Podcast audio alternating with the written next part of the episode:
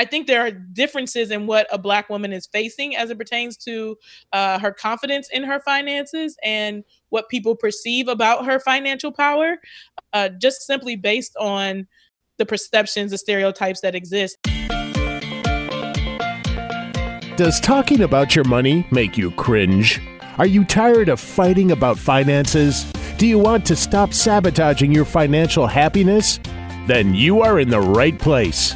Welcome to Breaking Money Silence, a podcast series aimed at helping all of us talk more openly about money. Your host, Kathleen Burns Kingsbury, is a wealth psychology expert who is doing what she does best speaking about taboo topics. International speaker, author, and founder of KBK Wealth Connection, Kathleen understands money and our relationship with it. Over the past decade, she has empowered thousands of people to break money silence at home and at work. Now, here is Kathleen. I am here today on Breaking Money Silence with Lauren Williams. She is someone that I met at the CFP Diversity Summit that I attended recently. Uh, she's a financial planner, author, podcaster, motivational speaker, and volunteer.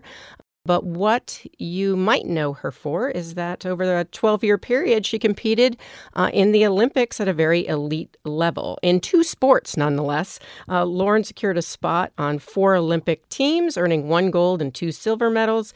She is also the first American woman to earn medals in both the summer and winter Olympic Games. And I just looked it up, Lauren. Was it bobsledding? It was bobsledding. I love bobsledding. So I feel like I might have seen you before I saw you. So that's my little celebrity moment with you.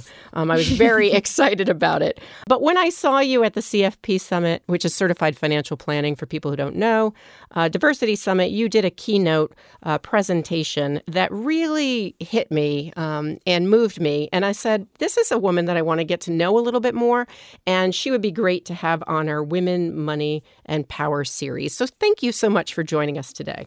I am so excited to be here and to talk women, money, and power with you.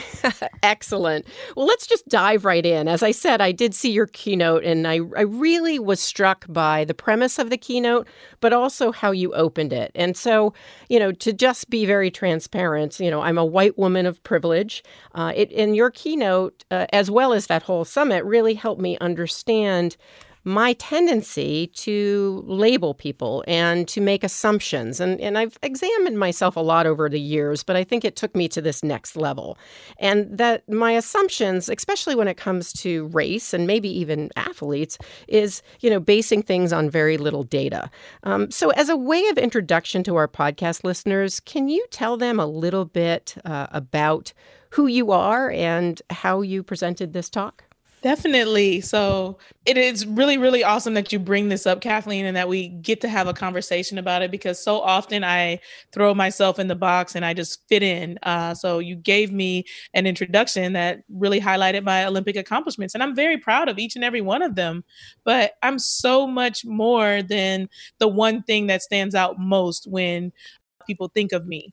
And it was a really big deal for me as part of this diversity summit and part of the speech to kind of put that different perspective out there of not putting people into boxes. So if you ask me to introduce myself, I would say I'm much more than four-time Olympian. I'm much more than a black female. I am an early bird. I love to wake up early. That's something that I take much pride in, and I can't figure out people who like to stay up late. Why? I, yeah, just doesn't make any sense to me. I was that kid that my mom never had to wake up for school. Um, I'm also a Law and Order fanatic, and I think a lot of people have that in common with me. So I like to find like the commonalities between me and other people.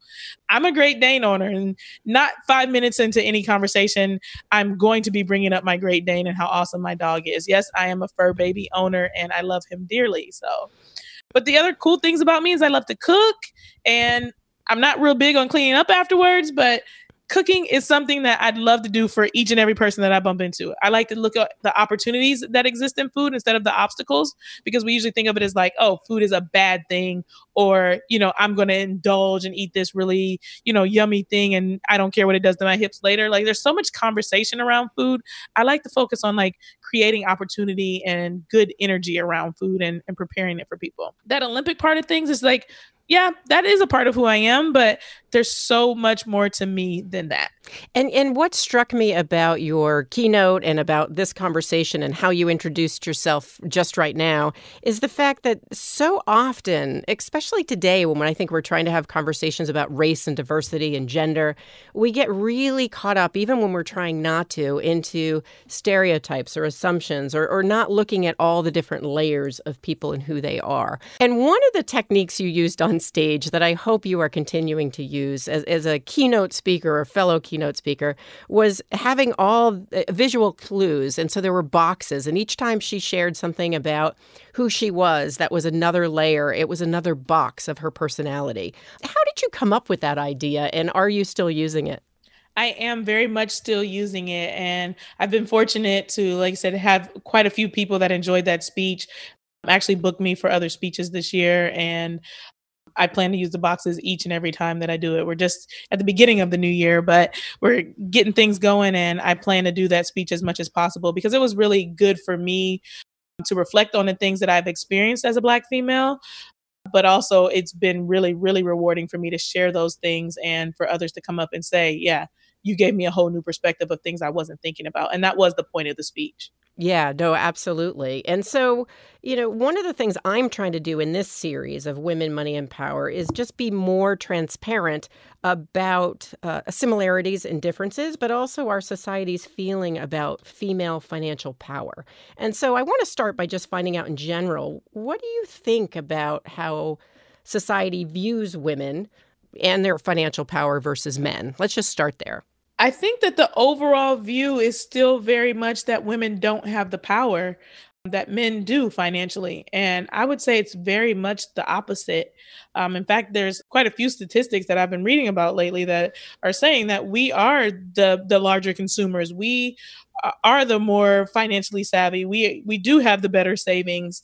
And so these things are you know perceptions but they're not actually realities and female financial power is very real we're interested in learning more about our personal finances and trying to figure out how to stretch our dollars as far as possible. And security is also something that is very important to women and figuring out how to, to feel secure and what action items we need to take to do so um, is something that's top of mind for us and something that does move us to action. Yes, and, and what is interesting to me is is everything you said is true, but I still feel like the financial industry, the business industry, and certainly I think on an individual level, there is this uncertainty or this not even uncertainty, I guess it's more of discomfort. I'll give you an example. I was doing a presentation and it was to a group of primarily um, male business owners in the financial industry. And there was a slide, and the top said Women, Money, and Power. And when I got the slide deck back, it had to be reviewed by the legal department, which anybody who's not in finance won't know that, but that's what you have to do. And they came back, and their only comment was, We want you to remove the words Women, Money, and Power. And I said, wait a second. I said, well, first of all, it's about female breadwinners. So it really is about women, money, and power. And I said, second of all, why is that? And they go, what's making some of us or some of our audience members potentially uncomfortable? So, what's your reaction to that? Unbelievable. How awful.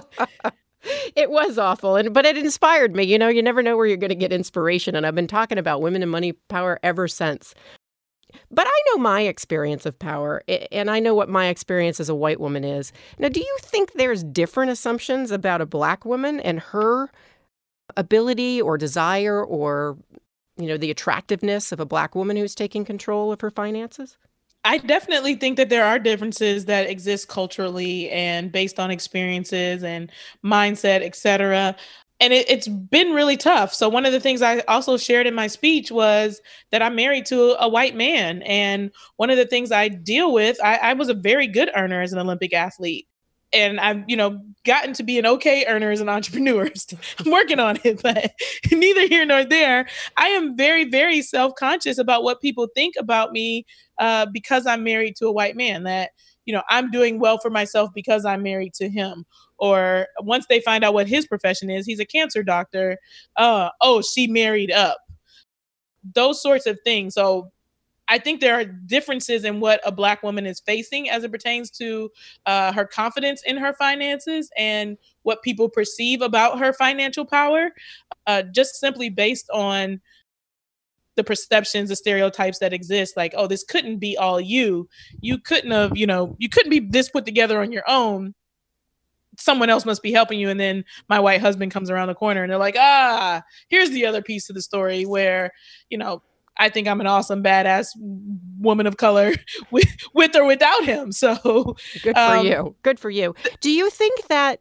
I, I, guess the question I would have is one of the things you talked about in your um, talk was also the idea of, you know, how you can be judged in your race. So, for instance, you know, there's all degrees of blackness, so to speak. And so, do you feel like you're more judged by other white men and women about being married or being in an interracial interracial marriage? Excuse me, or do you think it's more from people uh, of color that judge you, or is it both? It's definitely both. I, I would say if I if I gave it a little bit more weight to one versus the other, I would give it a little bit more to people of color giving me flack about it.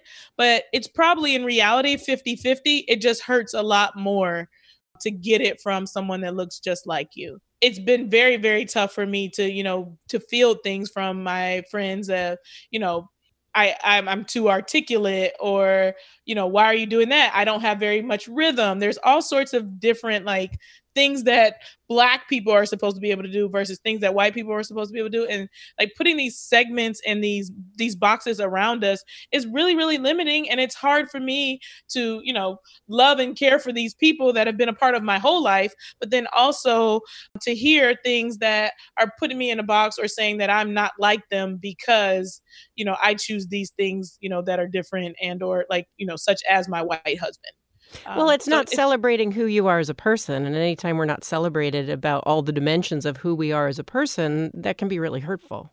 It's incredibly hurtful. And it's a lot to kind of have to take on and internalize and, you know, put a smile on your face and keep going, or to tell yourself that, oh, they didn't really mean it like that, or, you know, to brush it off in a room full of, you know, people uh, because it, you know it happens sometimes in public places where you know some joke is made and you just kind of laugh it off and you keep it going but it was inappropriate. And you know you you're always having this battle of like at what point am i always correcting someone who is you know not being politically correct versus you know this is not my battle to fight like let's just have a good time tonight even though that rubbed me the wrong way. So you're like always on pins and needles or eggshells in trying to figure out like where do I fit in in this space. Hmm, that sounds so tough. Now, how does your husband uh, approach something like that? How does he deal with it? He also struggles with it. And we actually had a really good conversation fairly recently. And it was because of the speech that I wrote. You know, we haven't had very many conversations about his feelings versus my feelings and the and the differences. And one of the things he brought up to me was, you know, I go to a lot of like black events, so you know, black MBA conference or urban league events and things like that. And you know, I'm excited to be a part of a community. I'm looking for, you know, people that have similar mindsets and values and interests as me. But he's like, I get left behind, and that's a, like a form of segregation. And there's nothing I can do as a white man to to fit in there or to feel welcome there. I'm not invited to these events. And like you said, as a white man of privilege, no matter how you know not racist i am or how much i care about you there are always going to be assumptions made about me as well. And so this is not just happening to you that it's also happening to me and it's also hurtful. And i think i had done a lot of like you know you don't understand kind of language toward him. And I had to sit down and think about like gosh this is you know really tough for the, the majority as well. Uh, we, we put a lot of pressure on the white man and the we say male stale and pale in the financial industry.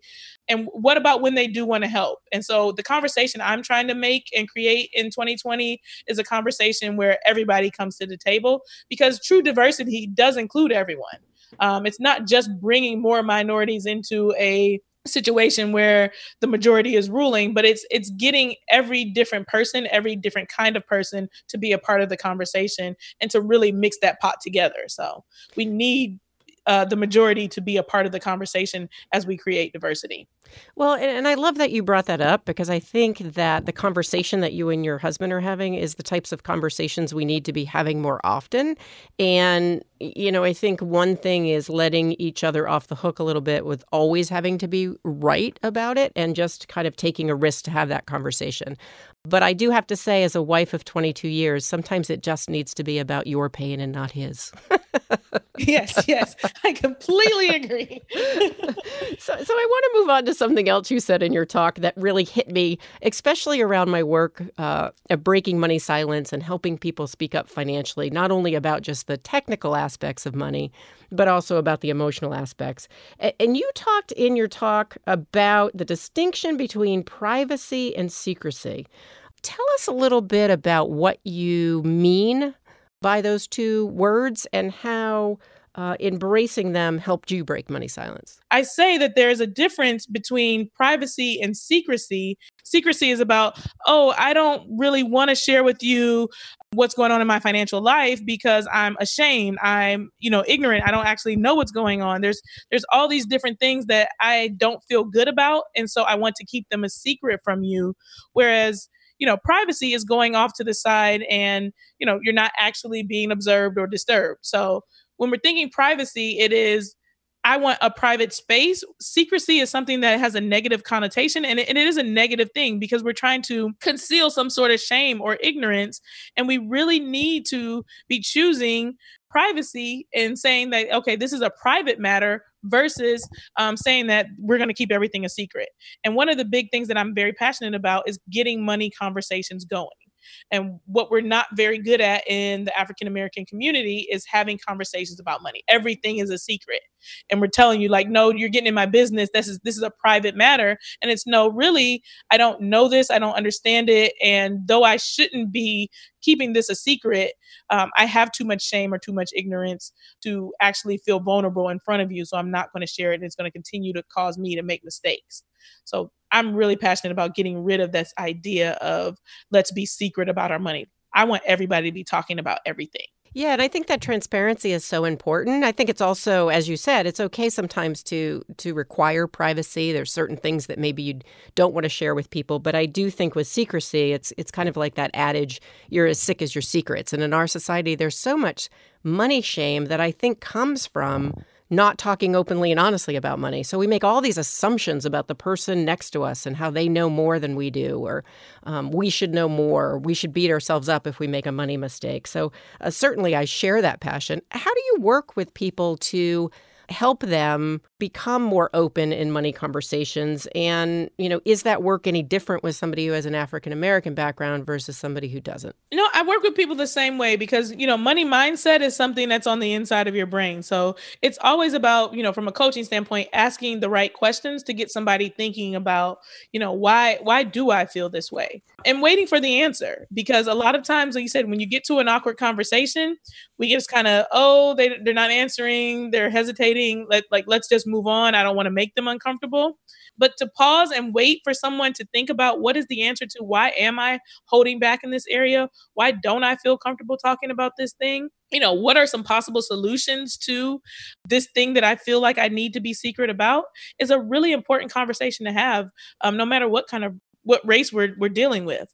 And so one of the questions that I, I ask people frequently is, you know, to think about like, so you're talking to someone else about money and you have a question. So you, you ask the question and then you, you follow up the question with, I'm asking because I'm trying to learn and learn, you know, learn, grow and get a better understanding of these things. So you've immediately shifted it from them being interrogated to this thing of can you help me be better by by answering this question sort of thing. I like and that. then the other part of it is to offer a little bit of transparency. So you need to know something about someone or you want to know something so that you can improve like you said your own financial knowledge, but you also need to share something about what you're lacking. So can you tell me about your 401k and how it works? could put somebody on edge, but you can say, like, hey, I don't understand. My employer told me I get 3%. What is that 3% up? And now you've opened it up for it to be a dialogue because you shared something about yourself in addition to having asked that question. No, I really like the way you frame that. I think that's really helpful, um, not only for your clients, but for anybody listening in today. Now, you clearly are so passionate about uh, opening up, having money conversations. You're also passionate about uh, financial literacy.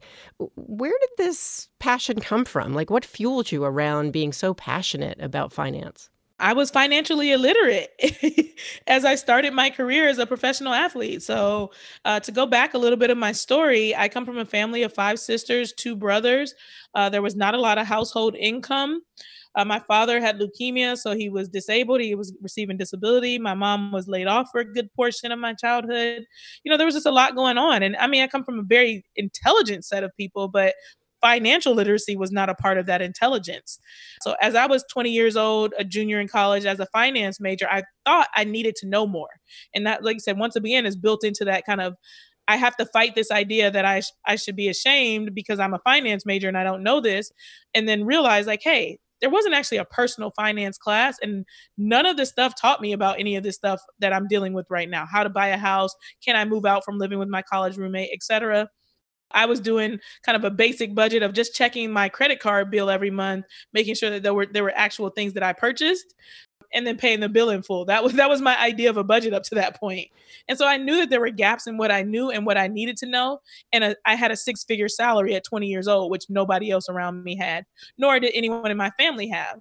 So I knew I couldn't ask them for advice on something that they had never experienced, and I went went to get help.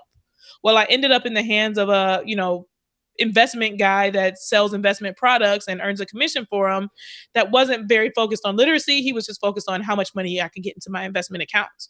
Now, we know in and of itself, investing is not a bad thing, but if you don't have literacy as a foundation, you are prone to make tons and tons of mistakes and you don't have a good foundation to build on. So, my passion comes from my lack of literacy myself, but also looking for the right answers because I wanted education, I wanted information, and then talking to other people around me and realizing that not only did they not have education or information, but they also had a lot of shame. And that's where I started to discover this privacy versus secrecy thing and was like, hey, you know, why is everybody so like, why can't we all learn about this together? I don't understand, like, why is this a thing?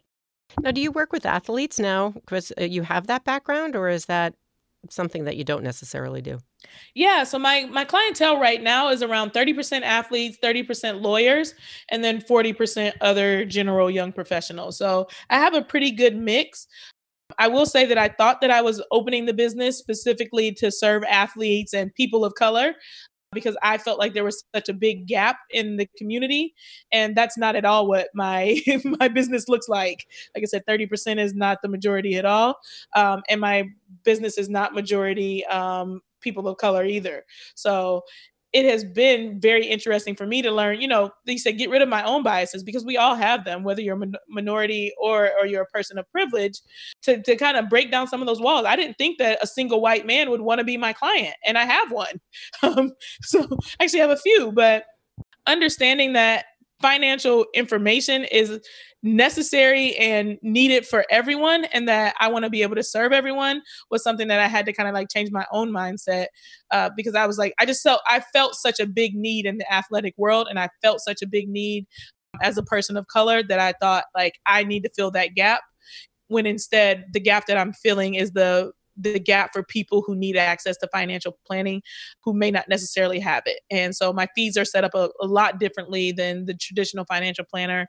I charge people based off income. So the less income you make, the less it costs because I want to make sure that we, we're keeping the barrier low. That you do need to pay something and you need to value this advice because it is something that is valuable, but that the barrier to entry shouldn't be so high that you have to have a million dollars of assets or 500,000 and all these sorts of things because assets under management and investing is not financial planning. That's one piece of financial planning. Right. And what's interesting about uh, advisors like you and a lot of um, the newer advisors is the idea of accessibility. And it's kind of crazy, even though it's how the industry has worked for so long, is, you know, somehow you just have to figure it out to, to have a million in investable assets, and then we'll take care of you. And I know you've been developing a variety of resources in addition to working with you, you know, one on one. I know you've developed a new course. So I'd love for you to have a chance to tell uh, the audience a little bit about that new course and, and what they can expect from that um, before we end today. Yes, I'm super excited about the course because once again, it's it's my effort to uh, lower the barrier to entry for people to get access to financial information. So the way the course works is that it's three different topics. One is money mindset, the other one is budgeting and debt management, and then the third part of the course covers all the other financial topics. So we talk about investing, insurance, taxes, estate planning, all those other topics kind of combined into one and give you like the baseline information that you need. And the idea is that like you said it's a lot cheaper than having to work with me one on one, but you still get three one on one sessions with me. Um, so it gives ac- people access to customized financial advice at a much lower price point, so that everybody can be able to have access to information that is good, reliable, and to a financial professional. Awesome. Well, listen, uh, you were nice enough to give us a discount code, and we will put that in the notes uh, for our podcast when it's published. I think the discount code is BMS 2020, um, but we'll make sure that that's what it is and, and post it. So thank you on behalf of our listeners uh, that you're offering that. It sounds like a wonderful course. Uh, before we end, um, Lauren, I really, you know, first of all, you are a woman uh, who has embraced her financial power, who is making a big difference, not only in terms of the clients that you work with, but also being a really great role model for other women of color and just other women uh, who want to either enter this profession or certainly make their mark in whatever they do. Um, so I would love to get uh, one tip from you that you want to leave our listeners with about embracing financial power. Like, what can they do to embrace their financial power, or what have you learned that you want to pass on to them? I would say if I had to sum it up, it would be something I alluded to a little bit earlier. It's focus on the opportunities, not the obstacles. So, so frequently, what holds us back from really embracing that financial power is oh this is in my way and what about this thing here and you know we get into our own minds and before we know it we've talked ourselves out of something when we in fact are powerful just by believing in ourselves. I've really enjoyed breaking money silence with you, Lauren. Yes, let's continue to break money silence because as we break it, people are going to be become more financially free. So thank you for having me. Yeah. And, and so the name of your company again, I want to make sure we put that out there. My company is called Worth Winning, and my podcast is Worth Listening. So awesome. I love that. Well, listen, you take care. And for anybody who's listening in, uh, that is listening to the series on women, money, and power, if you have a particular question, whether it's for Lauren, myself, uh, just in general about the topic, please email me at kbk at breakingmoneysilence.com. We're going to take some of those uh, questions and comments on air over the course of this series and we really want to have your thoughts as listeners as well. And also, uh, subscribe to Breaking Money Silence on your favorite podcast app. So until next time, this is Kathleen Burns Kingsbury saying, Dare to break money silence. Thank you for listening to Breaking Money Silence, hosted by Kathleen Burns Kingsbury, a wealth psychology expert, author, and founder of KBK Wealth Connection. If you like what you heard today, be sure to subscribe on iTunes or your favorite podcast app and leave a review. Also, share this episode with your friends and family. It is a great way to get the conversation started. For more money talk tips and information, or to hire Kathleen to speak at your next event, go to www.breakingmoneysilence.com.